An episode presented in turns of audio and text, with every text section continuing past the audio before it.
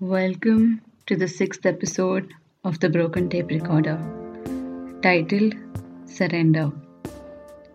Let's get right into it. It was a cool summer evening. The beach was almost empty. A few lovers held hand walking along the neck of the water. A few families were wrapping up their picnics and heading home. It seemed like a normal day in general, but not for Luna. For her, it was a day of complete surrender. Luna walked at her usual secluded spot by the rocks and lay down. The warmth of the sand burned through her skin, but the pain that settled in her heart burned more. She took deep breaths and stared at the sky. There was no moon, no stars, just a bunch of grey clouds shuffling around, trying to make sense of what they should do. She stared at them. The waves refused to make a sound, as if it too was holding its breath in anticipation. Slowly, Luna's eyes drifted off to sleep. Today, unlike the usual set of nightmares, she found herself dreaming of a long corridor. There were so many doors present on either side of that corridor. She didn't understand what was happening. Then, suddenly, a gentle voice spoke. Hello, Luna. Welcome. How are you? She was startled by the sudden voice, but she replied, um, honestly, I'm not doing that great. My family doesn't respect me. My close friends aren't really doing me well. My lover thinks I'm intense and backs off. I'm not sure what I should do next. My kindness is taken for granted, and people walk all over me as if I was born to be trampled. All this while, I have fought a fight no one saw, but today I'm done. I surrender to the people around me. Today shall be my last fight. Luna's body was going a little deeper into the sand as if the earth was accepting her sacrifice. She felt and seemed powerless.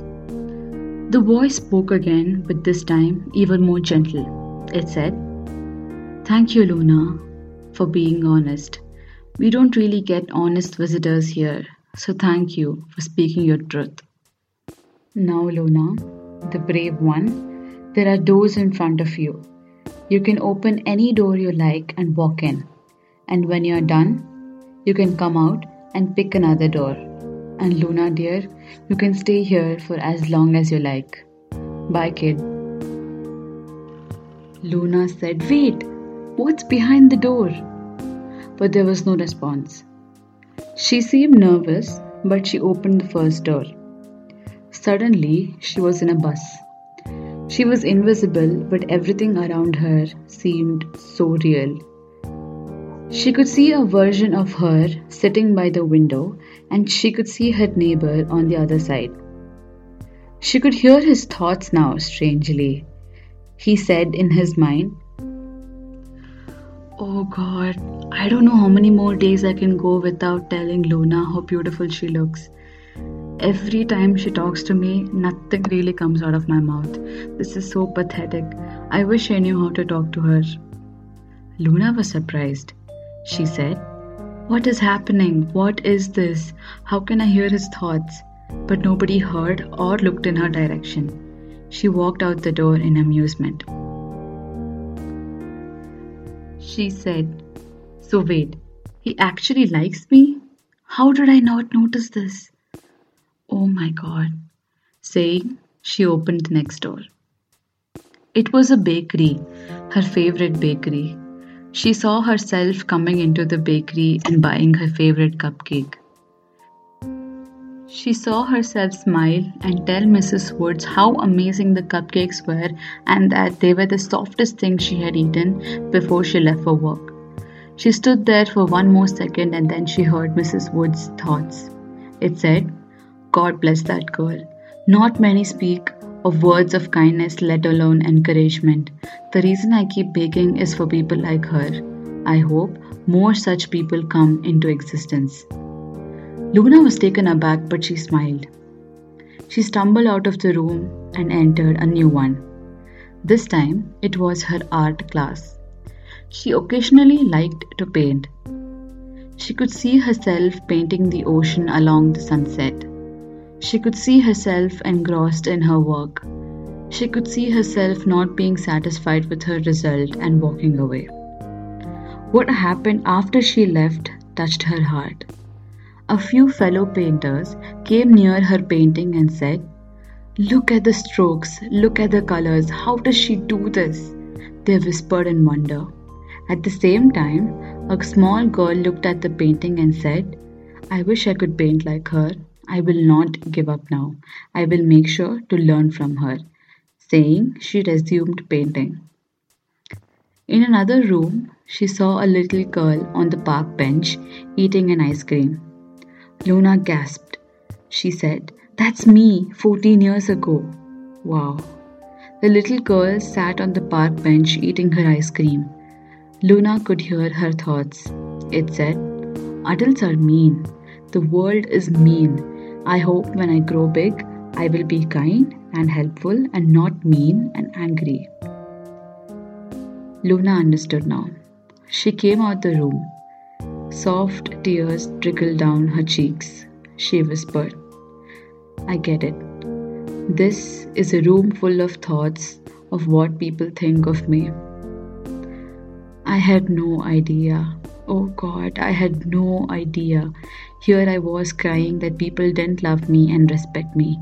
Here I was looking at a wall and wondering why no painting hung on it.